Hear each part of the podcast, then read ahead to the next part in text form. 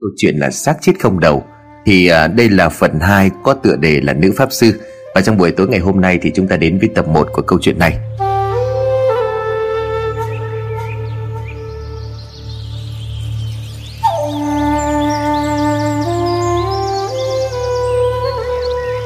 Nè anh Sáu Dạo này xóm mình có cái gì lạ lắm đó anh? Bác tỉnh nói. Bác Sáu nghe vậy thì liền hỏi. Anh cũng cảm giác thế như vậy đó. Hy vọng rằng đừng có cái chuyện gì xảy ra nữa, Để cho bà con được yên bình mà sống tiếp. Dì Bảy liền nói chen. Hai người nói cái gì vậy? Tôi thấy vẫn bình thường mà. Bác tình trả lời. Tại cái nghề thể pháp trong tôi nó như vậy đó Đó là một dạng giác quan ấy mà chị. Chị đừng lo, không có gì cả đâu. Ba ông bà lão đang ngồi nói chuyện dưới một gốc cây xoài to, Giữa buổi hoàng hôn bình yên của một miền quê nghèo. Ngồi nhâm nhi tách trà tận hưởng từng làn hương thơm của cây trái nhẹ nhẹ bay thoảng qua, Cộng với mùi thơm trên cánh đồng đâm chồi giữa một con gái. Con người miền Tây mà.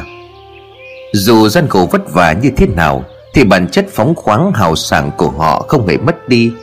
Họ sẵn sàng kết thân với bất cứ ai Nếu mà họ cảm thấy yêu mến. Những con người kia họ cũng chẳng có họ hàng thân thích, nhưng vì bản tính hiền lành quan tâm và chia sẻ với người khác. Vì vậy mà họ bây giờ đã kết thân hơn như là người cùng một nhà. Không biết vì sao mà những ông bà lão gần đất xa trời đó, nét mặt đang lo lắng một vấn đề gì xem ra rất quan trọng. Từ xa xưa đã vậy, những cụ cao niên thường hay cảm nhận được một khi sắp có chuyện gì lớn xảy đến với gia đình hay làng xã. Không hiểu vì sao nhưng mà thật ra Thì những sự việc này các cụ đoán đến 90% Ba người đang ngồi suy tư thả hồn của mình theo từng làn gió của miền quê. Thì bỗng từ đầu vang lên tiếng sáo văng vẳng bên tai. Chị Bảy với bác Sáu thì có gì đó thích thú với tiếng sáo. Cả hai đứng lên đi lại vài bước ra ngoài sân Và lắng tai thưởng thức giai điệu du dương sâu lắng, Mang theo một nỗi niềm u uất não nề của ai đó. Còn không hiểu vì sao Bắc Tình thì có vẻ không được vui cho lắm. Khi mà được thưởng thức một bàn hòa tấu khúc tiêu sầu Mang nhiều suy tư đến như vậy. Sĩ Bảy lên tiếng phá vỡ phút giây yên tĩnh với bốn câu thơ. Người sao ông chọn nỗi niềm, Dạo nên khúc nhạc lạc miền sơn khê. Người đi kẻ ở câu thể Sao mang nỗi nhớ phu thê chia lìa. Khi nghe dì bảy đọc mấy câu thơ mà bác Sáu và bác Tình cũng trầm tư miên man theo giai điệu của khúc tiêu sầu đó có tiếng người phát ra phía sau lưng của mọi người. Ai có thể thổi được một khúc tiêu sầu hay đến vậy, Nhưng sao nó lại ẩn chứa một cái gì đó rất ma mị mê hoặc người nghe như vậy? Cả bà quay lại thi sinh đang đứng đó thẫn thờ với tiếng sáo. Bác Tình lúc này mới lên tiếng. Cần cũng thấy có gì đó không ổn trong tiếng tiêu phải không? Sinh trả lời. Dạ cha, Thoáng nghe thì nó rất hay. Ta có thể cảm nhận được nỗi lòng của người thổi. Cho nên khúc tiêu này đang nhắn gửi tâm tình của mình qua những giai điệu ấy. Nhưng sau giai điệu của nó lại có một ma lực Có thể say khiến được người khác. Xem ra những lo lắng của hai ông lão đã có phần đúng. Chẳng hiểu sao lại có tiêu sáo thổi giữa buổi hoàng hôn như thế này. Và theo như bác Sáu thì không có ai biết thổi sáo ở xóm này. Và như thế thì nó đến từ đâu? Và lời nhận xét kia của sinh và bác tình đang lo lắng rằng tiếng sáo kia không bình thường xem ra cái xóm nghèo của bác sáu lại phải đối mặt với những tháng ngày rông bão. Con nói thế là sao hả sinh? Dì nghe nó hay mà. Sinh trả lời, thì con có bảo là nó không hay đâu, nhưng mà dì cảm thấy hay đến mức đáng sợ không? Bác sáu liền nói, nè, tôi thấy con bé nói đúng. Khi mà nghe nó như là muốn kéo ta đến với nó vậy, Thật sự là hồi nãy bác cũng thấy hơi lo sợ. Bác tỉnh cũng đáp tôi biết thì người có thể thổi được những khúc tiêu hay như vậy thì không hiếm. Nhưng mà để hay đến mức làm cho người khác phải chết Thì nó cực kỳ hiếm đấy. Bác Sáu nói, Là sao? Tiếng sáo mà cũng có thể giết được người nữa hả? Sinh nghe thấy vậy thì liền đáp Dạ có đó bác, Nhưng mà loại tà thuật này đã thất truyền từ lâu.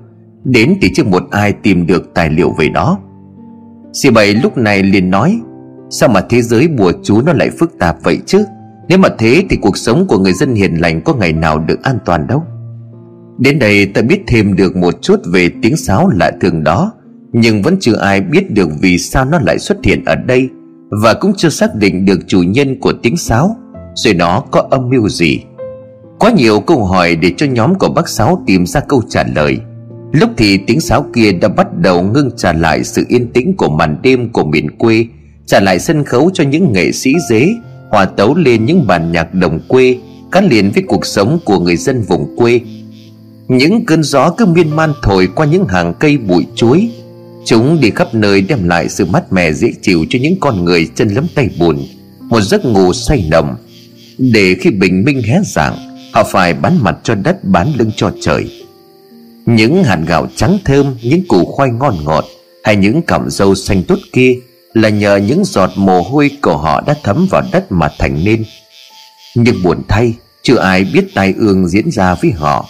Thì bản tính hiền lành không mưu mô hiểm độc, cho nên họ đâu biết được rằng tính mạng của họ có thể mất bất cứ lúc nào. Bác bác sáu ơi! Tiếng đập cửa hối hả của ai đó lúc nửa đêm làm cho cả nhà giật mình. Toàn bước ra hỏi lớn, Ai mà đập cửa giờ này, có chuyện gì không? Một giọng nói đứt quãng của một người phụ nữ cất lên. Xà cứu mạng cứu mạng bác ơi. Bác Sáu lúc này cũng bước ra đến cửa, Nghe được câu nói kêu cứu của người phụ nữ, Thì bác vội vàng mở cửa để hỏi. Con Hồng, có chuyện gì bây? Kêu, cứu mạng bác ơi. Chỉ nói được vài tiếng thì người phụ nữ bác gọi là Hồng kia ngất xỉu vì quá sức. Bác với mọi người đưa bà vào trong nhà rồi chờ cho tỉnh lại để hỏi rõ sự tình. Tiếng đập cửa kêu quá lớn đã làm cho bác tỉnh nghe thấy chạy qua xem có chuyện gì. Có chuyện gì anh Sáu? Nó là con Hồng nhà ở gần cuối xóm mình đó. Chẳng biểu có chuyện gì mà chạy bộ xuống tận đây. Dì bày liền nói, Để tôi với con Hương chăm sóc nó một lát, Khi nó tỉnh lại rồi hãy hỏi. Lúc này hai ông già ra ngoài ngồi uống nước, Nhìn có bác tình, bác Sáu hỏi, Chú thấy có gì lạ lắm không tình? Tuy em chưa biết là chuyện gì, Nhưng mà lạ một điều là lúc đầu hôm có tiếng sáo lạ, Bây giờ lại có chuyện này nữa. Xem ra thì hai cái chuyện này phải có liên quan đến nhau. Mình lúc này lên tiếng, Cha, bác, có chuyện gì vậy à Hai đứa cũng qua rồi sao, Đang chờ nó tỉnh lại để hỏi rõ nguyên nhân đây. Đêm hôm tầm 12 giờ con nghe tiếng sáo lạ lắm. Bác Sáu liền đáp, Sao, nửa đêm con nghe tiếng sáo hả? Tại sao chúng ta không có nghe được? Mọi người bắt đầu nghiêm nét mặt lại mà suy nghĩ. Bác Tình luôn là người suy nghĩ rất cẩn thận. Bác cũng là người thấy được sự nguy hiểm ngay từ đầu. Bây giờ sự việc đã trở nên khó khăn và đáng sợ hơn ban đầu. Có khi chúng ta ngủ say cho nên không nghe được tiếng sáo. Còn chồng của con anh ấy thức cho nên nghe. Bác Sáu gật đầu tỏ vẻ hài lòng, Nhưng bác Tình lên tiếng khẳng định. Giờ đó cha vẫn chưa ngủ, Không hiểu sao cha thấy bất an chẳng thể ngủ được. Lúc 12 giờ cha còn ra uống trà cơ mà như vậy là sao? Người nghe người không? Trong khi nhà của mọi người chẳng cách nhau Chỉ 10 đến 20 thước, Thì không lý do gì mà lại không nghe. Những nghệ sĩ cũng hay thức khuya sáng tác, Còn ở đây trước giờ đâu ai thổi sáo. Và thổi sáo hay như vậy Chắc chẳng phải tập luyện rất lâu và thường xuyên. Bác Sáu quay sang hỏi Minh, Thì tiếng sáo con nghe nó thế nào? Minh liền đáp Dạ con nghe thì giống như là một lời oán trách nó chứa đựng sự căm thù rất lớn trong bản nhạc đó. Bác Sáu liền nói, Sao lạ vậy? Lúc chiều chúng ta nghe thấy đó là một sự thê lương răng dở của tình yêu, Tối thì lại mang sự căm thù là sao? Lại một lần nữa tất cả ngồi im mà suy nghĩ, Hình như rằng những lo lắng của hai ông già kia đang trở thành sự thật. Bác tỉnh đến đôi mắt nhìn vào khoảng không gian vô định, Đôi hàng lông mày nhíu vào nhau. Những vết chân chim hiện lên khuôn mặt của bác minh chứng cho thăng trầm của đời người. Còn bác sáu thì cũng chẳng thua gì, đi gần hết đời người bây giờ mới được an nhàn bên con cháu của mình. Thế nhưng mà sự yên bình đó không kéo dài được lâu. Bác đưa đôi mắt nhăn nheo của mình hướng về làng xóm, nơi mà đã kêu mang cả cuộc đời của bác, nơi đã cho bác rất nhiều tình cảm lưu luyến và mến thương. Bác đang lo cho sự an toàn của những bà con sắp gặp tai ương. Bằng chứng là sự việc đang diễn ra ở đây. Một người phụ nữ ốm yếu phải chạy bộ gần một tiếng đồng hồ để tìm sự cứu giúp, Chứng tỏ rằng sự việc không phải đơn giản. Sinh thì đang cố gắng tìm hiểu thật kỹ Vì sao lại có chuyện lạ thường khi xuất hiện. Bản thân là một thầy Pháp, Cho nên cô muốn giúp cho người dân thoát khỏi bàn tay của những thế lực đen tối độc ác. Sinh chăn trở chưa hiểu vì sao, Cái xóm này đã được phong ấn bảo vệ của thầy An thì làm sao bọn thể pháp xấu kia có thể làm tà thuật hại người? Trời cho cô một sự thông minh và phán đoán sự việc nhạy bén. Hiện tại bây giờ cô đã chính thức thay cha của mình hành đạo cứu đời. Lần này thì sinh phải nhức đầu suy nghĩ Vì bao giờ sự việc lại khó hiểu đến như vậy. Mình lúc này đi ra bên ngoài mà suy nghĩ xem Lý do tại sao không ai nghe thấy, Chỉ riêng một mình anh lại nghe thấy. Điều đáng nói ở đây là khúc tiêu đó có một ma lực rất lớn. Mình nhớ lại lúc nghe tiếng sáo vang lên, Thì toàn thân như có một cảm giác như có một thế lực nào đó Đang xui khiến bắt anh phải đi theo tiếng gọi của nó. May sao khi mà bước chân ra đến cửa Thì lại cảm nhận có một linh lực nào đó chạy vào cơ thể, Giúp cho mình tỉnh táo và nhận ra được ý thức của mình. Cứ như vậy mà không có ai nói với ai lời nào. Mỗi người đi tìm cho mình một câu trả lời riêng. Về cái hiện tượng lạ đó. Cũng gần một tiếng sau Thì người phụ nữ kia tỉnh lại Và kể sự việc cho bác Sáu với mọi người nghe. Khi nghe xong, ai cũng kinh sợ Vì cái chuyện này chưa ai từng biết đến nó. Kể cả bác Tình là một thể pháp lặn lội bao nhiêu năm trong giang hồ, Vẫn chưa từng chứng kiến qua. Kim Hồng cũng là một người xóm với bác Sáu, Nhưng nhà chỉ ở gần chợ để tiện cho việc buôn bán. Mỗi ngày chị vẫn hay gầy khi mà gà gáy canh ba. Là phải dậy để chuẩn bị rau củ, thịt cá để đem ra chợ bán. Chồng của chị tên là Hồng, Thường hay đi sang câu để kiếm cá cho chị bán mỗi ngày. Có khi anh đi đến tận 4 giờ sáng mới về, Và chị ở nhà một mình giết cũng quen. Đêm nay chồng đã chuẩn bị đi thăm mấy tay lưới, Vừa răng lúc hồi chiều. Thế vậy chị mới nói với chồng, Anh ơi, tối nay hãy ở nhà với em đi, Sao em cảm thấy bất an lắm? Em cứ khéo lo, Anh ra thăm mấy tay lưới ra hồi chiều. Tầm 2 giờ là anh về thôi. Nhưng mà em thấy lo lắm, Thôi kệ, sáng hãy đi. Bà sợ tôi đi theo cô nào sao, Cứ nghĩ lung tung không à? Ờ coi chừng đấy, tôi đi luôn không có về nữa đâu. Khi anh Hùng ra khỏi nhà tầm 11 giờ khuya, Chị Hồng không hiểu sao chẳng thể ngủ được, Cho nên cứ đi ra mà trông chồng về. Lúc này bên anh Hùng trong lúc đang thăm lưới đầu tiên Thấy cá dính nhiều quá. Anh mừng thầm vì buổi chợ hôm nay xem ra gia đình của anh kiếm bộn tiền. Đang mải mê với chiến lợi phẩm của mình, Thì từ đâu nghe một tiếng sáo vang lên trong đêm. Hồng đứng lên lắng tai nghe, Rồi tự nói một mình. Ai mà lãng mạn ghê ta, Giờ này còn đang thổi sáo nữa. Ừ mà nghe cũng hay đó, Xem ra chẳng thể nào muốn làm chương chi đây. Nói rồi Hùng tiếp tục công việc của mình. Nhưng sao tiếng sáo cứ mỗi ngày một lớn hơn, Rồi cảm thấy như có người đang kêu mình đi theo họ. Lúc này trên bờ chị Hồng đang đi đến, Thì thấy chồng của mình cứ đi thẳng về một hướng cánh rừng già. Chị cố gắng kêu thật lớn để cho anh nghe, Nhưng mà tiếng kêu của chị không vang đến chồng của mình. Lúc này chị bình tĩnh lại hơn, Quan sát cử chỉ của chồng mình rất khác lạ. Hình như anh đang nhắm mắt và bước đi một cách rất nhanh. Khoan đã, có người. Đúng rồi, có một người con gái đang đi bên cạnh của anh Hùng. Họ không phải là đi mà đang lướt nhẹ trên mặt nước, Từ từ tiến thẳng vào trong rừng rồi biến mất. Kim Hồng quỳ xuống đất mà không nói được lời nào. Nước mắt chảy dài trên đôi gò má của chị không ngừng. Chị biết đó là gì và chồng của chị sẽ không còn cơ may sống sót.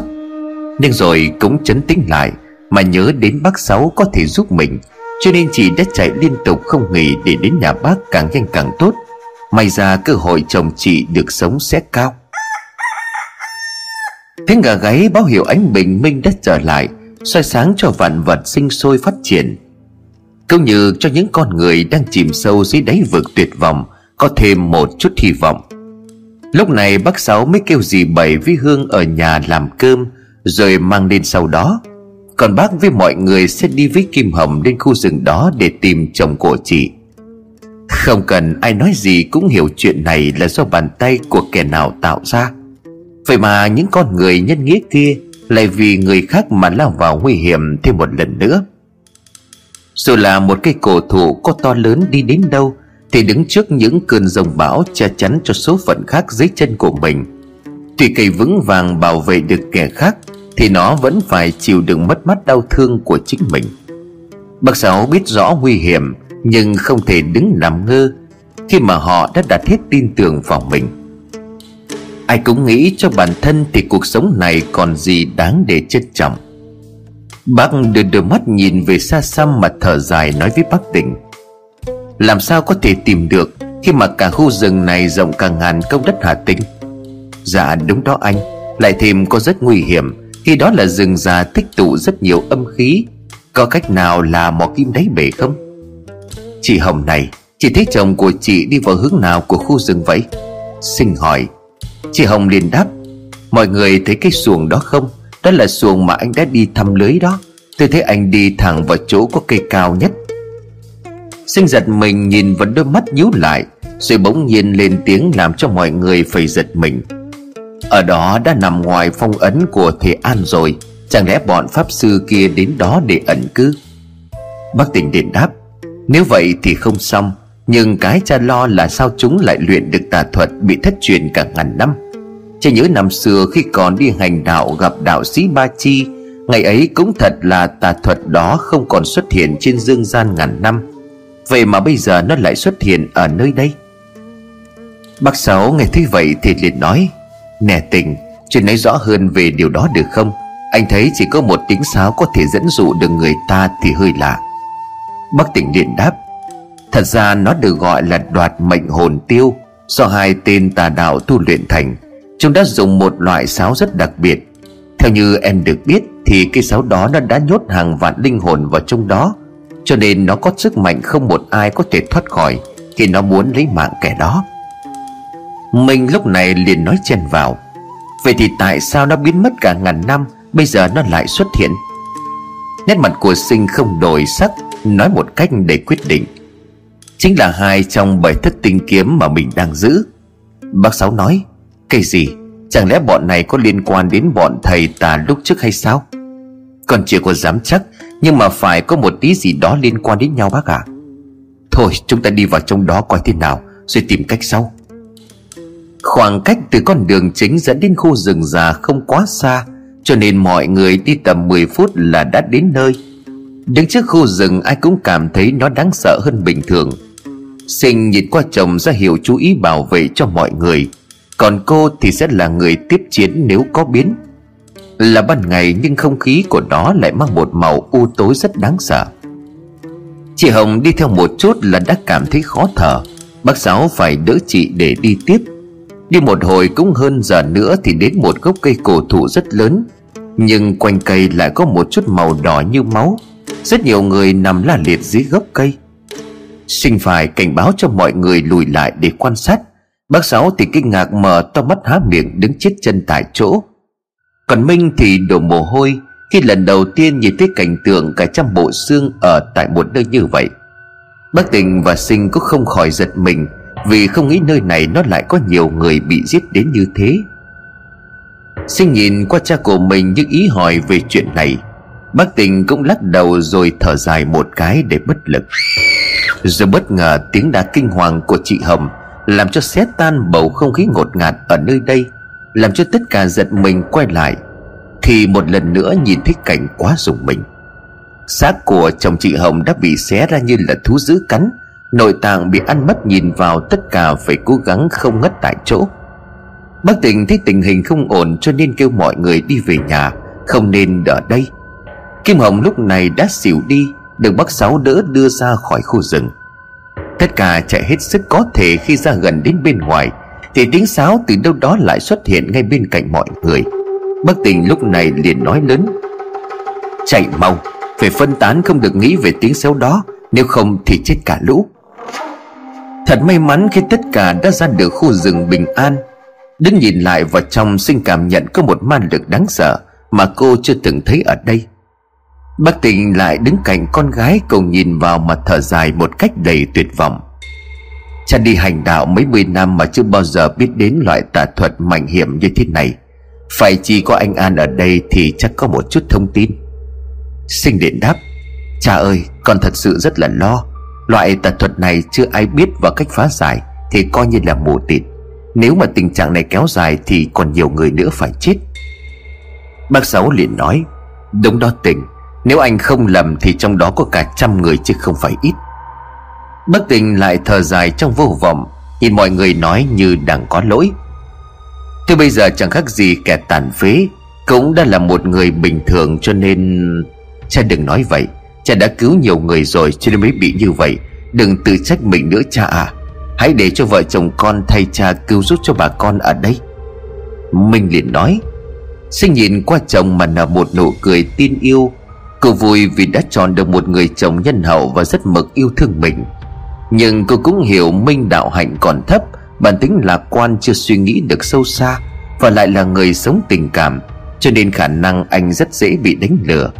Bọn ma quỷ kia chúng có muôn hình vạn trạng để biến hóa khôn lường. Rất nhiều người hiền lành chết vì bản tính hay cứu giúp người khác của họ. Cô luôn sợ mình vì bản tính đó mà hại đến thân. Xem ra thì sinh là người phải đứng ra bảo vệ cho mọi người. Mối nguy hiểm này thật sự không hề đơn giản Và không nói ra được trước Ngày mai ai sẽ còn sống ở trên đời. Tiếng khóc của ai đó vang lên Làm cho tất cả mọi người trở lại với hiện thực. Lúc này Kim Hồng đã tỉnh lại ngồi đó khóc Vì thương xót cho người chồng của mình. Cô khóc và nhìn lên trời cao, Như là muốn hỏi vì sao chồng mình lại chết thảm như vậy. Theo như chết Phật thì mỗi một con người sinh ra đều đã được định sẵn. Có người sẽ được hưởng phúc từ tiền kiếp, Có người phải trả nợ cho những việc làm của mình ở kiếp này. Nhưng dù nói thế nào thì chúng ta không thể thoát được sinh lão bệnh tử. Một người hiền lành chết đi, ta sẽ tiếc thương cho họ vắn số. Còn những kẻ độc ác thì lại vui mừng, Lại mong sẽ bị quả báo ở kiếp sau. Nhiều cảm xúc khi trần gian có một người mất đi, cũng nhiều lời độc miệng hay khen ngợi luyến tiếc cho kẻ đó. Ở đây ta đang nói đến cái chết thương tâm của anh hùng. Một người hiền lành tốt bụng đã phải chịu một cái kết nhiều oan ức. Từ nay người vợ hiền kia sẽ không còn được quan tâm yêu thương và được che chở của người đàn ông mà cô đã trao gửi đời mình. Từ nay đứa con thơ dại kia không còn bóng mắt cuộc đời của mình nữa, sẽ mất đi đôi mắt không hồn nhìn vào cánh rừng âm u đáng sợ kia, sẽ mất đi một tình yêu thương dạy bảo từ nhân cách đến tâm hồn. Nhìn người phụ nữ kia ngồi đó đưa mắt không hồn nhìn vào cánh rừng âm u đáng sợ kia mà thương xót đau khổ tuyệt vọng cùng cực. Kim hồng cứ ngồi đó im lặng và dòng nước mắt cứ như vậy chảy xuống. Nó tựa như là một con thủy triều dâng lên làm đê vỡ. Dòng nước cứ như vậy ào ạt chảy, cuốn đi hết tất cả những niềm hy vọng của một người nông dân sau bao nhiêu vất vả đang đợi mùa thu hoạch quả ngọt. Bác Sáu không biết nói lời nào để an ủi người phụ nữ đau khổ đó. Bác chỉ biết nhìn Kim Hồng rồi khẽ lắc đầu đưa đôi mắt giả nua về hướng mặt trời. Bác tỉnh bất lực vì không thể làm được gì. Cho nên nhìn qua sinh như để kêu con gái an ủi rồi cùng nhau đi về nhà. Thế là mọi người quay bước về, Từng cơn gió cứ vườn vườn quanh, xua tan đi cái ngột ngạt lúc này. Chẳng biết từ đâu đàn chim sáo bay đến, Đậu bên hai hàng cây mà hót lên từng tiếng, Như là lời chia buồn với người phụ nữ bất hạnh kia. Về đến nhà, mọi người tập trung lại để tìm hướng giải quyết. Còn dì Bảy với Hương thì lo Kim Hồng để an ủi phần nào bất mát của chị. Lúc này ngoài sân nét mặt từng người hiện rõ sự lo lắng và buồn thương. Sinh đứng lên đi ra ngoài sân, Làm cho mọi người cũng bất ngờ nhìn theo. Có vẻ như sinh phát hiện ra điều gì thì phải. Mình thấy như thế thì liền hỏi, Em có chuyện gì vậy sinh? Sinh liền nói, Tiêu hồn đoàn mệnh. Bắc Đình đứng lên tỏ ra thái độ rất lo lắng mà hỏi còn bảo sao? Tiêu hồn đoàn mệnh, Trời ơi, chẳng lẽ? Bác Sáu liền nói, Tình nó là cái gì mà làm chú lo sợ như vậy hả? Nó là một loại tà thuật cực kỳ nguy hiểm Và không có bao nhiêu người phá được nó. Người nghe được hay nói đúng hơn là những người chúng tiêu hồn đoàn mệnh Thì chẳng một ai sống sót được cả. Sinh liền nói, Theo như em biết được, người phát được tà thuật đó Chỉ có mỗi tiên sinh đắc đạo là đủ đạo hạnh mà thôi. Nhưng mà kiếm người ấy chẳng khác nào là mò kim đáy bể. Minh lúc này liền nói Cha nói như vậy, chúng ta chẳng thể nào làm gì chúng phải không? Sinh thay cha mà đáp, Không những ta không thể làm được gì, mà còn trở thành con rối ngoan ngoãn của họ. Pháp chú mình học được sẽ không khắc chế được nó, từ giờ mọi người sẽ gặp nguy hiểm bất cứ một lúc nào. Bây giờ thì nhóm của bác sáu lại đau đầu tìm cách lo giữ mạng của chính mình nói gì đến lo cho người khác đây? Kẻ đang dùng loại tà thuật ngoại ban được cho là thất truyền cả ngàn năm kia là ai? Mục đích của hắn là gì? Và tại sao lại xuất hiện ở cái xóm nghèo này? Xem ra sự việc đó đã không còn đơn giản nữa. Liệu sinh minh có đủ sức để vượt qua bảo vệ an toàn cho những người dân ở đây? Bác tình lúc này chỉ còn biết lặng lẽ nhìn hai đứa con của mình yêu thương, Đầy một sự lo sợ. Tuy bác bây giờ chỉ là người bình thường, Nhưng kinh nghiệm và sự hiểu biết cho bác biết, Sự việc đó nó hệ trọng đến mức độ nào. Đây cũng là lần đầu tiên mọi người thấy được sự căng thẳng của sinh hiện rõ trên khuôn mặt như vậy. Sự thông minh và nhạy bén trong suy luận của sinh đều rất là đúng, Cho nên chưa bao giờ khiến cho cô phải đứng ngồi không yên Để mà tìm cách như bây giờ. Thấy tình hình có vẻ quá căng thẳng, Cho nên bác Sáu lên tiếng chấn an. Hồi chúng ta vào nhà ăn miếng cơm rồi nghĩ cách sau, Chứ thế này cũng không phải là cách hay đâu. Tất cả tạm thời nghe theo lời của bác mà vào trong nhà ăn cơm Và suy nghĩ hướng khác hợp lý hơn. Lúc này Kim Hồng cũng đã tạm ổn, Nhưng vẫn không ngừng khóc lóc. Trước tình cảnh ấy chẳng ai là không mùi lòng, Nhưng được sự động viên của mọi người, Cho nên chị cũng bình tĩnh hơn. Hương vừa dọn mâm cơm lên để cho mọi người ăn, Thì tiếng sáo lại một lần nữa vang lên khắp cả xóm. Tất cả chạy ra xem nó phát ra từ hướng nào, Nhưng đành bất lực. Nó cứ như từ bốn phương tám hướng vọng lại, Khiến cho người nghe vô cùng hoang mang. Sinh đưa tay liền ra hiệu cho mọi người im lặng rồi cô nói, Tiếng sáo hôm nay nghe khác như hôm qua, Nó như... mình liền nói, Là tiếng sáo anh nghe được đêm hôm đó. Bác tình tái mặt nói lấp Chẳng lẽ nó giết được người ngay ban ngày sao? Trời đất ơi quỷ. Tiếng là thất thanh từ đâu đó vòng lại Làm cho sinh ức hận nói trong nghẹn ngào. Nó lại giết người nữa Xem ra người dân ở đây không sống được bao lâu nữa. Từ xa có vài người chạy bắn sống bắn chết hướng nhà của bác Sáu. Vừa vào tới cổng họ đã ngã quỷ xuống nói không thành lời. Quỷ, có quỷ. Lúc này nhà bác Sáu đã có hơn chục người. Cha mẹ của Minh vợ chồng của ông Tâm Vợ chồng của Hương ai cũng kinh hãi Khi mà nghe mấy người vừa chạy lại báo Sau khi để cho họ bình tĩnh lại Thì bác tỉnh mới đứng lên mà hỏi Mọi người có thể nói rõ hơn sự việc vừa rồi xảy ra hay không? Một trong ba người chạy lại thở hổn hển mà nói Dạ con thấy là người bị hút máu Sinh liền hỏi Hút máu sao? Sinh bất ngờ hỏi khi nghe người kia nói đến từ hút máu làm cho bác Sáu lo lắng hơn hỏi gấp sinh. Con, có gì không ổn sao? Sinh không trả lời mà cả bác tình cũng im lặng như thay lời khẳng định Sự việc lần này nghiêm trọng đến mức độ nào. Mình tuy là một người học đạo và cũng am hiểu, Nhưng những thứ tà thuật ngàn xưa này anh chưa từng nghe qua, Cho nên chưa hiểu rõ sự tình quay sang hỏi vợ. Em nè, Em nói rõ hơn để chúng ta tìm đường giải quyết. Anh và em đã không đánh bại được chúng đâu. Thông thường thì kẻ luyện sẽ dùng tiếng sáo đi bắt hồn người được chỉ định. Còn ở đây chúng đã đạt đến cấp bậc quỷ thì Minh liền nói Nói như vậy là chúng dùng âm binh để đi bắt hồn của người khác. Rồi tu luyện thành quỷ Thì ta vẫn dùng bùa chú khắc chế được mà. Bất tình liền đáp, Nếu như vậy thì có gì phải lo con? Cái đáng sợ là giai điệu của nó chính là con quỷ. Minh liền nói, Cha ơi, cha nói con chưa hiểu điều đó. Bác Sáu cũng nói Ờ chuyện nói rõ hơn đi, Chứ anh cũng chẳng hiểu nói chi là tiếng đó Dạ thế này bác cả Khi mà một người thổi sáo Thì họ sẽ dùng tất cả tâm tư tình cảm Để đặt vào từng giai điệu họ thổi ra. Sẽ tạo ra giai điệu cho một linh hồn Làm cuốn hút người khác.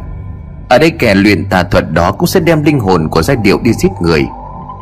Rồi cho linh hồn đó uống máu của người bị giết Để một ngày lớn mạnh hơn Và sớm tu luyện thành quỷ. Khi đã thành quỷ sẽ chẳng ai giết được đó bởi vì chúng đã là âm thanh cho nên không có cách nào ngăn cản được âm thanh lan truyền trong không gian. Anh nghe được âm thanh đó thì cũng sẽ bị đoạt hồn. Sinh liền giải thích. Bác Sáu nghe vậy thì liền nói, Như vậy thì làm sao khắc chế được nó? Rồi bùa chú thế nào để tiêu diệt nó? Lúc này cả bác cũng không giữ được bình tĩnh, Hỏi trong một sự lo lắng run sợ Câu hỏi của bác có lẽ quá khó Cho nên chẳng ai có thể lên tiếng để trả lời. Lúc này bác tình mới quay qua hỏi tiếp mấy người kia. Thế đã qua tận mắt nhìn thấy hình dạng của con quỷ đó ra sao chưa? Dạ tôi không thấy rõ. Chỉ nhìn thấy anh tôi bị nhánh trúc quấn quanh người kéo lên không trung, Rồi máu bắt đầu chảy ra, Nhưng mà lạ là không nhỏ xuống đất Mà thấm vào cây trúc đó. Cái xóm nhỏ của bác Sáu coi như chẳng còn được bình yên nữa, Bằng chứng là đã có vài người chết Một cách rất kỳ quặc. Bác tình đang ngồi trước sân nhà nhấm nháp chén trà để suy tư. Bác lo thật ra cái gì đang giết người dân ở đây? Nguyên nhân là gì? Hay có uẩn khúc gì trong câu chuyện này? Xem ra có quá nhiều câu hỏi cũng như thắc mắc Khiến cho mọi người khó lòng mà lý giải nổi. Lúc này bác Sáu liền nói, Nè tình, Chú thấy chuyện này có cách nào giải quyết được không? Tiếng của bác Sáu cất lên trên ngang dòng suy nghĩ. Bác quay lại nhìn bác mà nói À là anh Sáu đó hả? Em đang tìm hướng giải quyết nhưng mà khó quá anh ạ. à. Em đang suy nghĩ trong cái khúc tiêu đó có một sự bi thương, Khiến cho người nghe phải mùi lầm. Điều khó hiểu là đoạn tiêu dùng để giết người kia Thì nó cứ như là đang oán hận cả trần gian vậy. Thực sự là khó hiểu quá. Hai ông già ngồi im lặng không ai nói với ai lời nào. Từng ánh mắt đục theo thời gian hàng lông mày đã bạc đi Vì trải qua quá nhiều sương gió của cuộc đời. Ngay khoảng không gian tĩnh lặng, Khi từng tia nắng cuối ngày đang dần lùi về xa nhưng chỗ cho màn đêm đen đến lúc cai trị. Trong cuộc sống này luôn có hai thứ tồn tại song song với nhau. Có cái chúng ta không nhìn thấy được, Chỉ đến khi nó xảy ra thì tất cả mọi người mới hiểu lúc đó đã quá muộn. Con người ta thường hay bảo nhau, ban ngày là sự sống cho vạn vật, cũng là thời gian an toàn cho tất cả mọi người. Nhưng thật ra thì mọi người đã nghĩ sai. Tôi xin khẳng định là dù bạn ở thời điểm nào ban ngày hay là ban đêm thì vẫn gặp nguy hiểm như nhau mà thôi. Đa phần cho rằng màn đêm là thứ đáng sợ và hay ám ảnh mọi người. Tôi xin thưa nếu không có ban đêm, vậy thì mọi loài có thời gian để nghỉ ngơi tái tạo lại năng lượng làm việc cho ngày mới hay không? Nếu không có ban đêm, Vậy chúng ta làm sao phân biệt được mốc thời gian như thế nào? Nói chung thì tất cả mọi thứ trên đời Đều có hai mặt đen và trắng của nó. Đừng bao giờ thấy kẻ đó nhà cao cửa rộng xinh đẹp là người tốt. Có không nên vội chê bay một người nghèo nàn, Ăn mặc rách nát là kẻ xấu xa. Bề ngoài chính là mặt sáng, Còn bên trong chính là mặt tối của con người.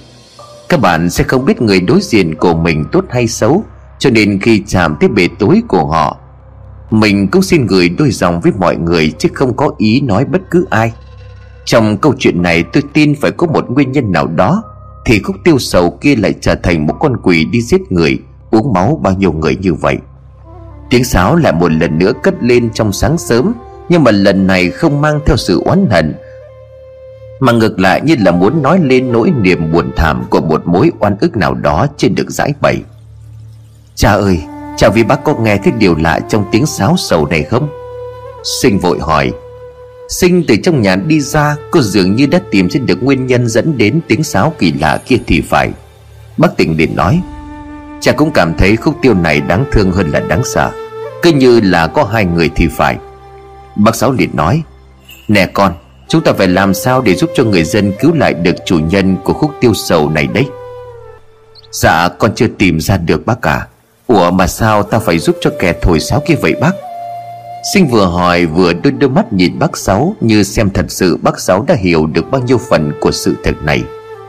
Bác Sáu liền nói thì bác không phải là thầy như cha con của con, Nhưng mà nghe tiếng sáo thì quả thật có một ẩn khúc trong khúc tiêu này đấy. Sinh liền cười rồi nhìn ra ngoài sân nói với giọng thương cảm. Theo như con thì chủ nhân của khúc tiêu này là một người nữ. Còn nguyên nhân tại sao chết thì con chưa lý giải được. Câu nói của sinh làm cho hai ông già chợt tỉnh lại liền hỏi, Cái gì là nữ sao? Bác tỉnh liền hỏi, Con dựa vào đâu mà khẳng định như vậy? Cha vì bác có để ý sẽ thấy. Thứ nhất là giai điệu của khúc tiêu này Nó rất ủy mị và nhẹ nhàng. Êm như là một dòng suối. Còn là của nam thì không ai đi thổi khúc tiêu yểu điệu như vậy. Thứ hai là nói lên sự than trách kẻ bạc tình, hơn là sự chảy lòng với đam mê. Còn cái quan trọng là những người đã bị giết, tất cả đều là nam, và có điểm chung là hay rượu chè đánh vợ con. Bác tình lúc này cũng tỏ ra đồng tình với luận cứ của con gái mình đưa ra còn bác sáu nhìn sinh thì hết lời khen ngợi. Con bé nó rất giỏi trong phán đoán, nên còn thêm rất tinh ý với mọi thứ xảy ra xung quanh.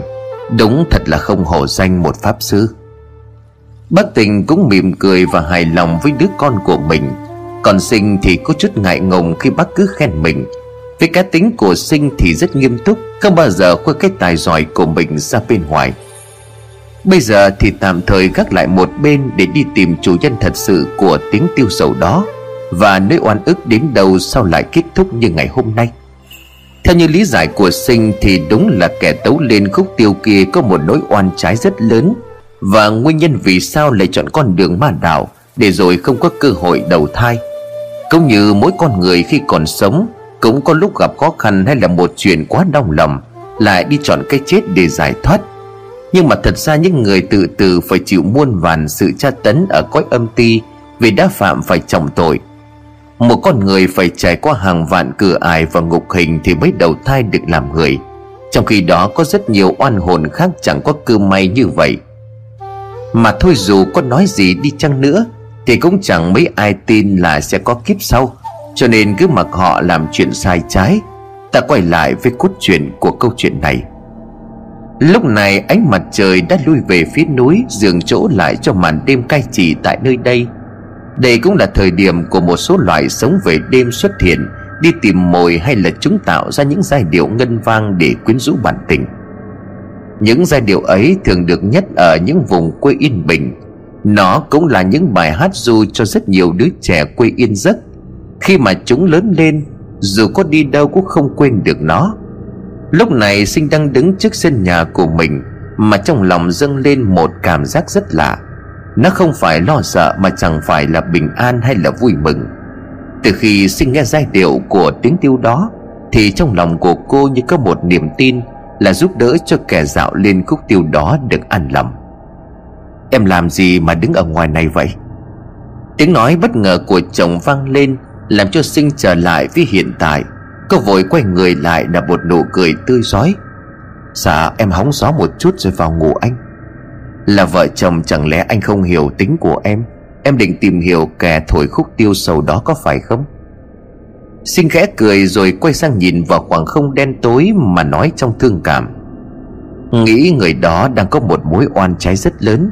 Một chuyện gì đó khiến cho người đó phải bước chân vào con đường ma đạo. Hay là mình triệu hồi âm tướng lên để nhờ ngài ấy giúp đỡ? Ngốc ơi, âm tướng đâu phải là âm binh mà anh muốn triệu là triệu. Chỉ việc nào thật sự khó thì mới nhờ ngài giúp. Nếu lạm dụng quá sẽ mang tội nặng đấy. Vậy bây giờ mình phải làm sao đây? Chẳng lẽ ngồi đây để nhìn thêm có người bị giết nữa sao? Sinh không nói gì mà chỉ im lặng nhìn ra ngoài một lần nữa. Rồi cô bỗng mở to mắt như phát hiện ra cách tìm ra thủ phạm. Cô quay sang nói với chồng của mình. Thôi mình vào ngủ đi anh. Cứ để từ từ tính chứ cố quá cũng chẳng được đâu. Khi vào đến cửa thì sinh kêu minh đi vào trước, cô đi vệ sinh rồi vào sau. Từng cơn gió đung đưa trên những cành cây, đàn nghệ sĩ dế cũng bắt đầu vào khúc điệp khúc cho bản tình ca đôi lứa của mình. Thì bỗng tiếng sáo lại một lần nữa cất lên. Lúc này thì những giai điệu nhẹ nhàng du dương không còn nữa, mà thay vào đó là tiếng sáo thê lương đầy oán hận của ai đó vang lên những cơn gió lúc ban đầu đã trở thành một cơn cuồng phong dữ dội. Nó cứ như đang muốn cắn xé tan tành hàng cây ven đường kia. Trong bóng đêm, một hình bóng bước đi một cách chậm rãi. Chẳng ai biết vì sao người đó lại đi như vậy. Và đi về một hướng. Khi dáng người kia đến một cây rất to Thì có một điều lạ. Là cây ấy hình như nó không phải được mọc ở đây. Cái đáng sợ nữa là nhìn cái cây chẳng khác gì một con quái vật. Đang vườn những cánh tay tua tùa để đớp lấy con mồi.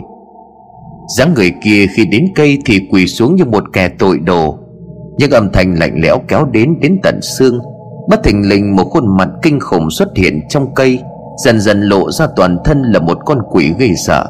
Lúc này dáng người đang quỳ dưới đất bỗng la lên thất thanh, nhưng chỉ chưa đầy một phút thì tiếng la đã không còn nữa, mà nhìn lại là một thân hình người đó đang co giật như kiểu dãy tử cũng chẳng lâu sau dáng người đó nằm im ở dưới đất như một cái xác.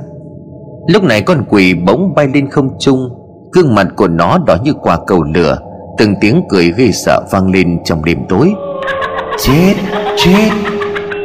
Nhưng tự nhiên con quỷ lại quỳ xuống đất mà khóc lên từng tiếng thê lương, Rồi một giọng nữ ngọt ngào nhẹ nhàng vang lên. Nguyệt lạnh hoang tàn, tiếng thở than, Đường xưa trung bước mộng đá vàng. Tiêu sầu lẻ bạn đêm than thở, Huyết lệ trào tuôn nấm mộ tàn. Những câu thơ đầy bi thương cứ như vậy vang lên giữa màn đêm đen tối.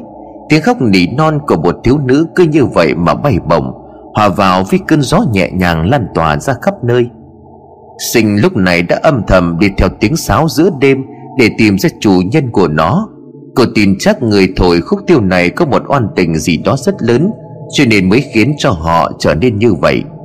Ngay khi những câu thơ vừa dứt, Sinh bước ra đứng đối mặt với con quỷ, Vừa giết một mạng người kia mà nói lớn, Vì sao ngươi lại hại người vô tội như vậy? Có phải có oan tình gì không? Một ánh mắt đỏ rực như máu nhìn thẳng về phía của sinh. Kèm theo đó cũng là một chút bất ngờ khi sinh xuất hiện tại nơi này. Người xem ra cũng không phải là dạng tầm thường. Tôi là một thầy Pháp, Nếu người có oan tình gì cứ nói Tôi sẽ giúp đến cùng Để có hại người thêm nữa. Một giọng cười vang lên như là muốn xé tan cả bầu trời đêm, Làm cho sinh phải bịt tay lại Vì không chịu nổi âm thanh đó. Giúp được sao? Vậy thì mi giết hết bọn đàn ông trên đời này cho ta đi. Tôi nghĩ người đã bị người tình lừa gạt dẫn đến cái chết, Cho đến bây giờ quyết hận đàn ông như vậy có phải không? Không, Hắn không gạt ta, Hắn thương ta lắm. Thường đến nỗi hắn đem ta ra cho bạn bè hắn ta làm nhục. Người nói ta có lỗi lầm gì chứ? Sinh nghe xong thì cũng thầm thở dài Và hiểu ra nguyên nhân tại sao Cô ta lại hóa quỷ đi giết đàn ông rồi hả giận. Thì cảm thông với cô và cũng rất căm ghét kẻ đã ra tay với cô như vậy. Nhưng đừng vì thế mà đi giết người vô cớ nữa. Không phải ai cũng xấu như thế. Ta mặc kệ, Tất cả đàn ông đều phải chết. Thôi, nghe lời của ta, quay lại đi. Tôi sẽ sớm giúp cô được siêu thoát làm người. Một tiếng nổ lớn phát ra khi mà sinh vừa nói dứt lời. Đó là quỷ lực của con quỷ kia vừa tung ra, Phá tan một cây gần đó. Xem ra nó đang tức giận, cho nên sinh cũng gặp chút khó khăn khi thuyết phục nó. Nè, bình tĩnh lại đi. Cô hãy nói để tôi giúp cô thật mà. Ta không cần. Người tránh ra xa. Nếu xen vào đừng trách ta không có đương tay. Cậu nghĩ ta là một thầy Pháp hay đi giúp cho đời Thì có thể giết hại người vô tội không? Được, vậy thì đánh bại ta đi rồi hãy nói chuyện. Một làn âm khí bay thẳng về phía của sinh Cô nhanh chân nhảy qua một bên dùng lá bùa phóng về phía trước mà hô lớn. Phong linh, mở! Một trận cuồng phong kéo đến mỗi lúc một lớn, Kéo theo bụi bay mù mịt bao phủ lấy âm quỷ. Rồi sinh lại ra một câu lệnh thêm một lá bùa khác khô lớn. Hỏa thiên phù trợ khai. Ngay khi ra lệnh lá bùa bay thẳng vào cơn lốc, Tạo lên một tiếng nổ rất lớn. Bỗng cơn lốc ban đầu màu trắng bây giờ thành một cơn lửa hùng hục.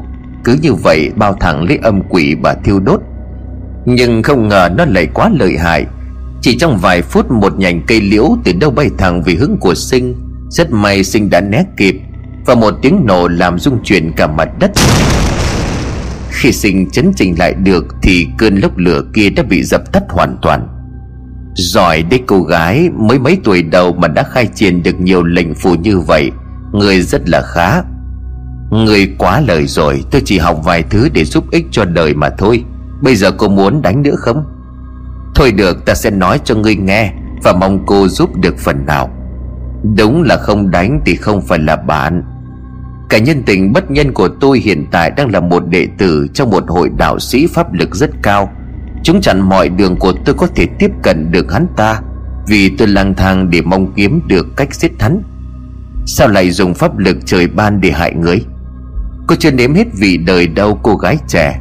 Tôi lúc trước là một hồn ma vất vưởng, Vì chưa vắn số, Lúc đầu tôi còn tiếp cận hắn và muốn hành hạ đến chết. Nhưng chẳng may hắn nhờ một đạo sĩ cao tay chấn hồn giam cầm tôi dưới lòng đất vĩnh viễn. Tôi may mắn được một cao tăng hóa giải Và nương tựa vào một cây liễu ven đường, Để hấp thụ âm khí đêm trăng tròn Để tăng cao quỷ lực mà còn trả thù. Nếu được sư thầy giúp sao cô không theo thầy Để tu nghiệp sớm luân hồi, Mà lại đi giết người để tạo thêm nghiệp? Tôi đâu có muốn xa chân vào ma đạo chứ? Chỉ là mối hận tình cộng thêm hận thù Khi mà vị cao tăng đó đã vì giúp tôi mà bị bọn đạo sĩ xấu xa đó giết chết, Rồi giam cầm linh hồn vĩnh viễn Tôi muốn trả thù cho ngày ấy. Tôi hiểu rồi, Tại sao mấy tên đạo sĩ học đạo lại đi hại người còn nhiều như vậy? Mà cô tên gì để tôi tiện xưng hô? Nếu không ngại, cô theo tôi giúp ích cho đời. Qua một hồi nói chuyện xin cảm nhận được âm quỷ này không phải là xấu, Chỉ là hoàn cảnh đã đưa đẩy cô ấy đi vào ma đạo Để rồi không tìm được đường quay lại. Cho nên sinh đã ngỏ ý giúp cho âm quỷ này tìm được con đường mà giảm nghiệp. Tôi tên là Thúy Liễu, Năm tôi chết là 24 tuổi, Đến nay hơn 30 năm. Cảm ơn cô đã cảm thông, Nhưng mà tôi đã đi quá sâu sao quay đầu lại được. Vậy xin phép gọi là chị vậy, Em nhỏ tuổi hơn chị nhiều. Phần luôn đón chào cái biết quay đầu sửa chữa. Em hứa sẽ giúp chị đến cùng. Chị có thể nói rõ về đóm đạo sĩ xấu cho em biết được không?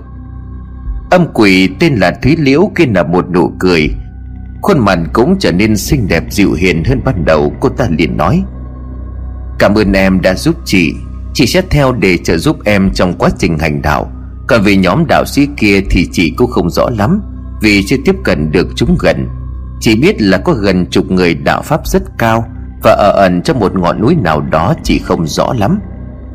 Dạ vậy được rồi, chị ẩn thân vào cây quạt này đi. Rồi theo em về nhà để có hại người nữ chị à Thôi em cầm loan thanh tiêu này đi. Nó được một vị cao tăng đót tặng khi thấy chị thích thổi sáo. Và nó cũng có một năng lực để bảo vệ Giúp chị tu đạo ở trong đó. Thế là nỗi kinh hoàng của mọi người đã được sinh giải quyết xong. Bây giờ là lúc cô gái trẻ này phải đối mặt với những con người còn độc ác hơn cả ma quỷ. Sinh bước về nhà trong lòng nửa mừng nửa lo. Vì giải quyết được vấn đề tiếng tiêu sầu kinh hoàng đó, Còn lo là nhóm đạo sĩ ẩn danh kia là ai Và chúng có âm mưu gì, Sao lại có vẻ bí ẩn và ra tay tàn độc với những pháp sư chân chính như vậy? Dáng hình của cô gái trẻ thoăn thoắt đi vào trong đêm, Nếu mà ai nhìn thấy cũng sẽ xúc động Khi mà thường trong một đóa hồng xinh tươi Phải âm thầm đi vào nơi nguy hiểm chỉ vì muốn bảo vệ cho những con người xa lạ. Bất ngờ khi mà bóng dáng của sinh đi khuất, Thì bóng dáng của một người đứng trong bóng tối nhìn theo, Mà nói vài tiếng có vẻ như đang tức giận. Một nhóc con mà dám phá kế hoạch của bọn ta, Được để xem mày giỏi đến đâu. Một buổi sáng sớm khi mà hơi sương vẫn còn chưa tan, Vì những tia nắng, Nhưng mà tiếng nói tiếng người gọi nhau Và cả tiếng khóc than của ai đó lại làm cho chim thú núi rừng phải hoang mang bỏ chạy phía xa xa có vài ba ông lão đang ngồi uống nước nói chuyện trước cửa của một ngôi nhà, đang có những người ra vào tấp nập. Nhìn quan cảnh của ngôi làng khiến cho người mới đến dâng lên một cảm giác sợ hãi, vì cây cối xung quanh chẳng được tươi tốt. Từng con người ở nơi đây cứ như họ không còn sức sống. Xác gà vịt thậm chí là cả một con trâu to đùng nằm chưa ra đó cũng chẳng ai lấy làm lạ. Chẳng biết ngôi làng này xảy ra những chuyện gì mà khiến cho người dân ở đây lại buông lơi Không còn muốn sống như vậy. Bỗng có một ông cụ già cũng trên 80 tuổi lên tiếng với giọng run rẩy. Chết, chết nữa rồi Thế này thì làm sao mà sống nổi đây hỡi trời? Vài người khác chạy lại thì liền hỏi Thưa cụ có chuyện gì vậy? Con trai của tôi đêm hôm đi ra sau nhà lại bị giết. Mọi người lại xôn xao lên hiện lên trên nét mặt của từng người là một nỗi ám ảnh kinh sợ. Một thế lực nào đó, có một bà lão tóc bạc phơ lưng còng đang chống gậy đi lại, cô ngước lên nói với đám người đang quay quanh ông cụ đó. Tôi nghĩ chúng ta phải đi mời thầy về giúp đỡ chỉ mỗi đêm có một vài người chết thế này thì làng ta còn ai sống nổi nữa đây? Nhưng mình làm sao mà đi ra khỏi đây, mà có đi được thì biết đi đâu để kiếm thầy? Đến đây vẫn chưa hiểu rõ Thật ra thì dân đang bị cái gì vây hãm? Và tại sao người dân cứ bị giết một cách tàn bạo như vậy Mà không tìm được sự giúp đỡ? Thôi thì chúng ta tiếp tục tìm hiểu để biết rõ hơn về điều này. Vào sâu hơn một chút nữa là một khung cảnh càng ảm đạm hơn, Cảnh vật thêm hoang tàn sơ xác. Cây cối héo úa trừ cảnh Cá trôi bèo nước cả con sông kế bên Cũng chẳng còn sự sống, Bằng chứng là cây cỏ ven bờ đang chết dần. Nhìn địa hình thì phải nói đây là một nơi cực kỳ tốt, Khi mà phía trước có một con sông lớn nước trong xanh Đang chảy dốc rách uốn lượn quanh làng. Cứ như một tấm lụa mềm đang phơi mình dưới ánh mặt trời. Thêm vào đó nữa lại là nhà cửa rất nhiều, Còn đường rộng lớn tiện lợi cho buôn bán và giao thương. Sau lưng lại là một điểm tựa vững chắc của dãy núi hùng vĩ. Nếu nói theo phong thủy thì đúng là mảnh đất vàng cho bao nhiêu người muốn đến nhưng chứa chiều thầy nó lại hoang tàn hơn trốn địa ngục. Phía trước có một nhóm người đang ngồi uống trà bàn chuyện, Trông có vẻ nghiêm trọng lắm. Này bác Lý, Nếu mà không tìm ra cách làng ta sẽ chết hết đó. Chú nghĩ tôi muốn vậy sao hả chú An? Hai ông già đang tính chuyện gì đó Nghe có vẻ như là tận số đến nơi. Người được gọi là bác Lý trông khá già, Chắc cũng đã phải ngoài 80 Còn chú An kia cũng không dưới 60 tuổi. Còn một vài người chắc chắn cũng khoảng ngoài 50 Xem ra họ đều là những người lớn tuổi nhất của làng này. Một người trong nhóm liền lên tiếng. Tôi nghĩ chúng ta cho người đi kiếm thầy về giúp đỡ, Chứ không dân làng mình không đủ cho bọn kia giết đâu. Chú An liền nói. Tôi thấy thằng hai đất nói có lý, Thế bác Lý nghĩ sao? Tôi cũng biết và có suy nghĩ đó, Nhưng mà Bác Lý ngừng lại ngấp một ngụm trà rồi thở dài mà nói. Các chú thấy đó cứ có một vài người đi ra ngoài kiếm thầy bà đó về Nhưng mà không giúp được. Mà tụi kia nó còn giận giết nhiều người hơn. Mà cái đám ma quỷ của bọn nó lợi hại, Hơn cả chục ông thầy về. Đánh cả buổi, thậm chí là tứ sáng ngày hôm sau Vẫn bị chúng giết chết. Mà cái đáng nói là người đi mời là cả nhà bị giết, Thử hỏi là ai còn dám đi nữa đây? Mọi người thấy bác Lý nói đúng, Không phải là làng không mời thầy, Mà thêm cái này nữa mới làm cho nhiều người không dám đi kiếm thầy. Đó là người nào đi kiếm thầy về thì kẻ đó bị giết, Và cả nhà họ từ lớn đến bé đều chết thảm. Thử hỏi rằng ai dám đi nữa đây? Thật ra thì đám người kia là ai? Và tại sao dân ở đây lại chấp nhận cho họ quyết định sự sống của mình như vậy? Bác Lý có nhắc đến quỷ ma, có phải họ là những đạo sĩ mà phong hồn của Thúy Liễu kia đã nói? Khi ánh chiều dần tắt nhường chỗ lại cho màn đêm cai trị Cảnh vật trong làng càng làm cho con người ta dùng mình hơn. Từ những ngọn núi kia có những âm thanh gì đó rất ghê sợ cứ vang vọng lên, Như một lời đe dọa đến người dân. Cho nên nhìn những người ở đây cứ như một cái xác sống đang lượn lờ trên trần gian. Lâu lâu lại có tiếng kêu của một ai đó, Không chịu nổi mà phát điên kêu loạn lên, rồi tự kết liễu mạng sống của mình, cứ như muốn thoát khỏi mảnh đất để ma quỷ này vậy. Lúc này nhà bác lý đang sáng đèn và những ông lão râu tóc bạc phơ kia vẫn còn đang ngồi để tìm hướng giải quyết cho ngôi làng. Bất ngờ có một thanh niên đi vào mà nói, nếu mà các bác cho phép thì con xin đi một lần để tìm thầy về giúp đỡ cho mọi người. Bác Lý đưa đôi mắt nhăn nheo nhìn về hướng người thanh niên kia mà nói, Thằng Hào mày định đi đâu thế hả con? Bao nhiêu người đi cuối cùng có được gì đâu? Thanh niên tên Hào kia lễ phép thưa với bác Lý Dạ hai năm trước cô đi làm ăn ở một xóm nọ. Biết được một thầy Pháp rất giỏi, Cho nên còn sẽ xuôi về đó để hỏi thăm người dân, Để tìm kiếm vị thầy Pháp đó. Tuy là biết chỗ nhưng mà bao nhiêu người về đây cũng bỏ mạng. Họ tuy giúp đời nhưng mà lại trả bằng mạng sống của mình Còn lỗi với họ lắm. Dạ không đâu ạ. À. Cô thầy Pháp này rất cao tay, một mình đánh bại ba con quỷ cùng một lúc đó. Trời đất, cái gì mà cô thầy Pháp đó giờ chỉ thấy ông thầy Pháp chứ có thấy cô thầy Pháp bao giờ? Câu nói của người thanh niên đã làm cho mọi người tò mò hỏi tới. Hào kể lại sự việc mà mình đã tận mắt chứng kiến. Dạ thầy Pháp đó là một người con gái tuổi đời còn rất trẻ, xinh đẹp, Lại có một lòng nhân hậu nữa. Hôm đó xóm có một chuyện rất đáng sợ. Người dân ở đó đã phải đi rất xa để mời được thầy về. Lúc đầu cũng không ai tin tưởng, Nhưng khi thầy đó ra tay thì không ai không nể phục. Khi mà một mình đánh bại ba con vong quỷ cùng một lúc Còn nghe nói cô ấy là con gái của một thể pháp rất cao tay tên là Hai Tỉnh Cây gì thể Hai Tỉnh Ông này tôi biết vì gần 30 năm trước ông đã đánh bại cả một đám đạo sĩ độc ác Hay giết hại dân lành để luyện bùa phép gì đó. Nếu đúng là người đó thì chúng ta có cơ hội được cứu. Ánh mắt của ông lão đang gần đất xa trời kia bỗng sáng lên vì vừa tìm được một tia hy vọng. Tất cả cũng xôn xao lên và nhất trí đi kiếm thầy hải tình để nhờ sự giúp đỡ. Bác Lý liền lên tiếng. Bây giờ mình tập trung cho lần này đi hết mức có thể. Nếu thất bại thì chết cả, Còn thành công thì cơ may được bình yên. Cho đến ngày mai tôi sẽ đi với cháu Hảo đây. Mọi người ở nhà chờ tin của tôi. Nhưng mà cuối cùng có đến 6 người đi theo. Họ lấy lương khô thức uống xuống hai chiếc xuồng nhỏ mà trèo đi xuôi theo con nước và mang theo một tia hy vọng cuối cùng. Dân làng ở đây cũng như mọi người đang sắp chết giữa biển khơi. Cho đến khi thấy được một tia hy vọng thì dù kiệt sức đến đâu, vẫn phải cố bơi đến bằng được. Hai chiếc xuồng cứ như vậy nhẹ nhàng trôi đi, mang theo những con người đang mất hết hy vọng chờ ngày thần chết đến kêu đi. Còn những người ở lại luôn mong ngóng từng ngày Để thoát khỏi cảnh địa ngục trần gian này. Nhưng số phận của những con người chân lấm tay buồn kia Vẫn không thể cứu lấy bản thân mình, Khi mà mỗi ngày vẫn có người phải chết. Ở đâu đó trên một ngọn núi Có nhiều kẻ đang nói chuyện với nhau. Nè, sư huynh, Để không bao lâu nữa sẽ thấy chúng ta thành công, Lúc đó có thể làm bá chủ thiên hạ.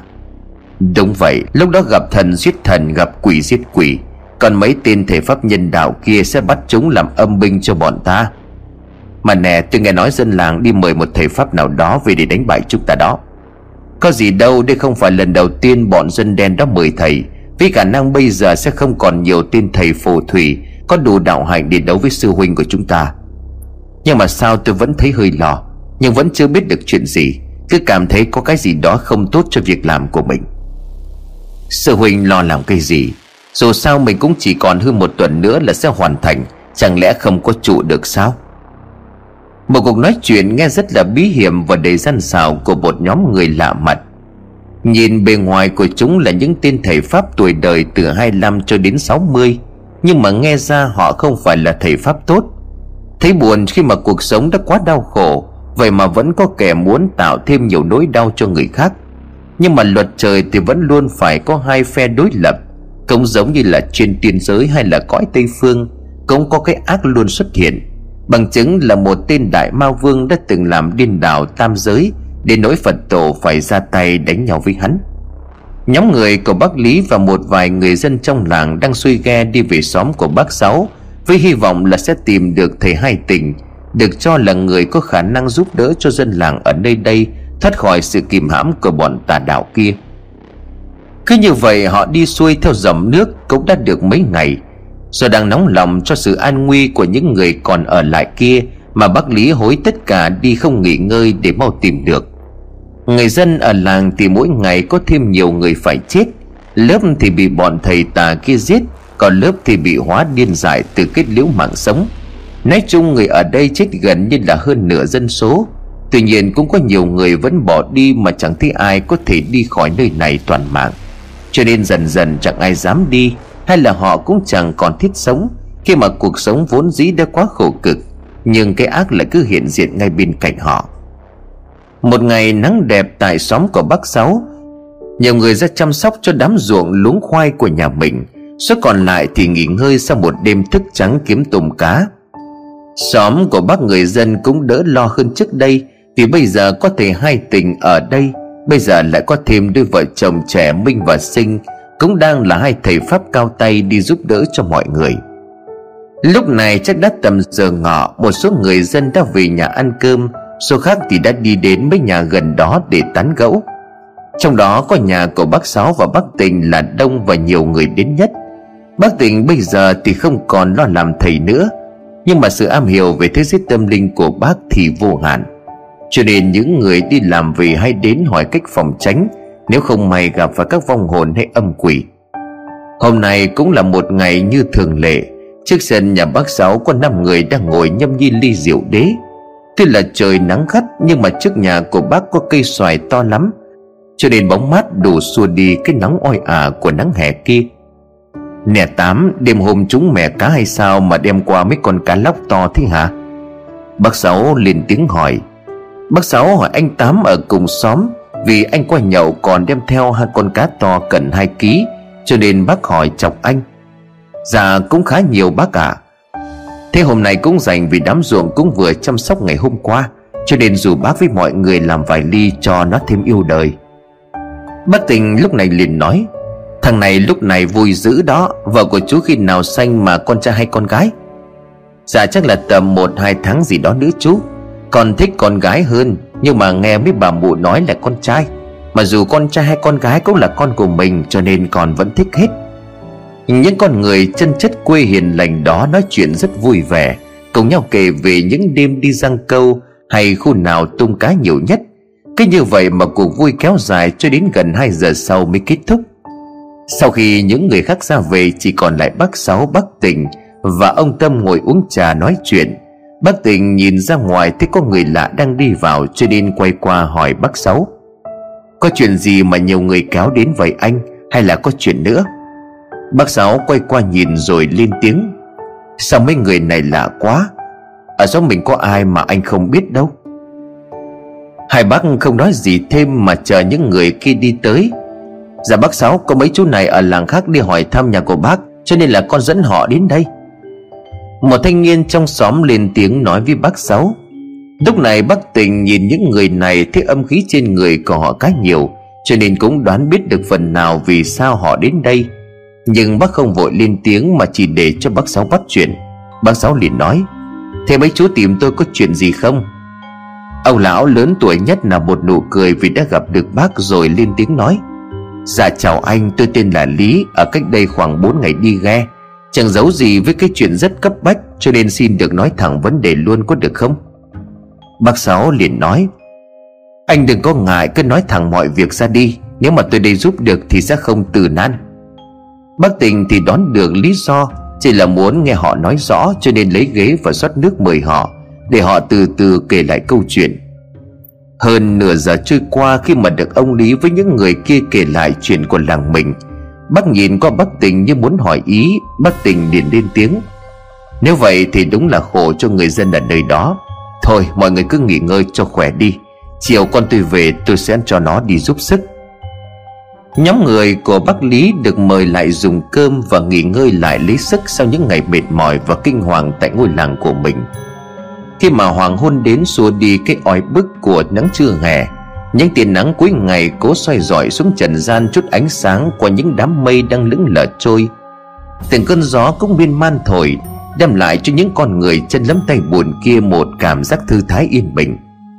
Lúc này, ông lý đang đi dạo quanh, bỗng nhiên đứng lại để cảm nhận sự bình yên mà đã lâu lắm rồi trong ngôi làng của ông không còn.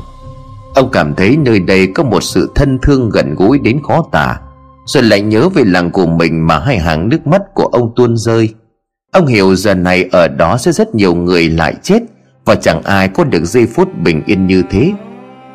Đang suy nghĩ về nhà hạ anh Lý, Câu hỏi của bác Sáu làm cho ông trở lại với hiện thực, Vội gạt đi những giọt nước mắt còn đọng lại trên gò má hốc hác. Ông Lý liền nói, Là anh Sáu đó à Tôi thấy nơi đây bình yên mà thương cho người dân của nơi tôi quá. Mấy bao lâu vậy mà có cả trăm người đã chết? Hai ông cũng ngang bằng tuổi nhau cho nên cứ gọi là anh em cho thân mật. Bác cũng đứng đó mà nhìn về xa xăm nơi nào đó, Rồi buông tiếng thở dài thương cảm. Bác hiểu được nỗi lo của ông Lý, Vì trước đây xóm của bác đã từng trải qua những tháng ngày kinh hoàng như vậy. Thôi, anh đừng quá lo. Mai sau nó về, nó sẽ giúp cho dân làng mình.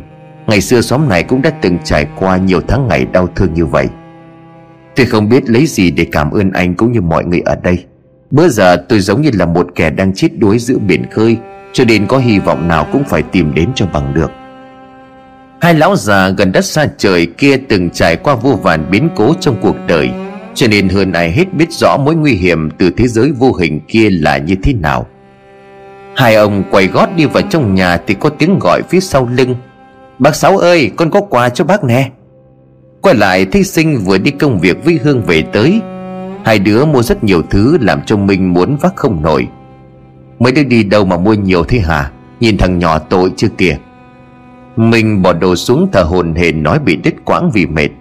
Ôi trời ơi, lần đầu tiên con đi mua đồ với phụ nữ đó bác. Thôi, từ nay con không có đi chung nữa đâu. Trời đất ơi, mới có bấy nhiêu mà đã than mệt. Chị Hương ý, anh ấy nói là mình bị bắt nạt đó chị. Ai kêu đòi đi theo làm gì, Bây giờ lại kể công thân mệt Bác với ông Lý bật cười vì mấy đứa trẻ này như vậy. Xong rồi bác mới nhìn qua ông Lý mà nói À đây chính là hai người ông muốn tìm này. Thằng này là Minh, Còn đây là vợ nó tên là Sinh. Cả hai đều biết về bác cái tâm linh này đó. Bác giới thiệu và chỉ cho ông Lý biết vợ chồng của Minh. Ông ngạc nhiên liền hỏi, Ôi trời đất ơi Còn trẻ như vậy mà đạo hạnh cao đến thế sao? Tôi nghe nhiều người nói mà chưa có tin lắm.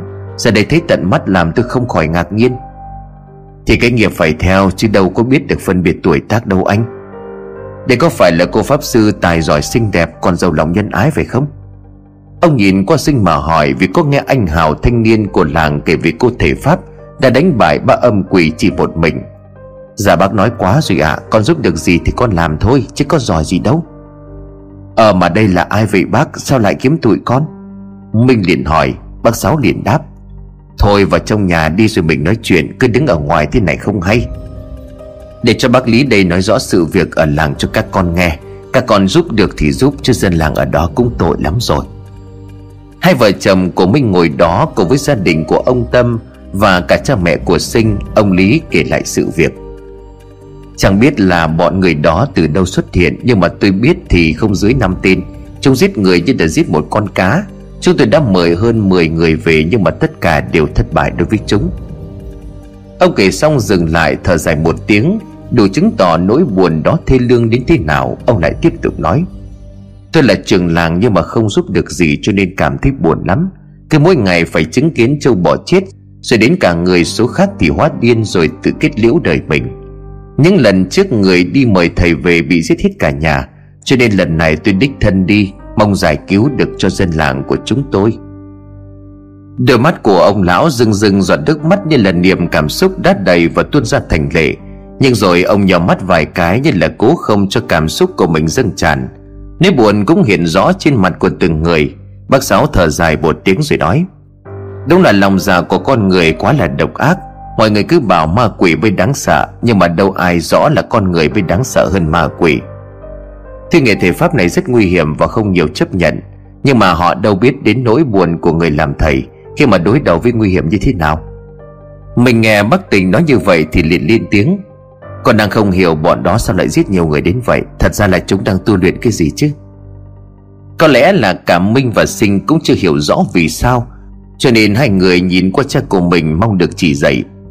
Ông tình hiểu được ý của hai con cho nên chậm rãi nói Thật ra thì có nhiều đạo sĩ tu luyện một số cấm thuật của ta Hay là bên ngoài vào. Những cấm thuật đó nguy hiểm và đương nhiên là sự đáng sợ hay uy lực của nó đem lại không hề nhỏ. Minh Điển nói, Chà, vậy thì tại sao mình biết đó là gì để mà phá? Bác tỉnh suy nghĩ hồi lâu rồi lên tiếng trả lời Minh, Chỉ còn một cách là phải đến đó mới biết được cấm thuật đó là gì thôi. Mai chúng ta sẽ đi qua đó coi giúp được gì cho bà con ở bên đó không?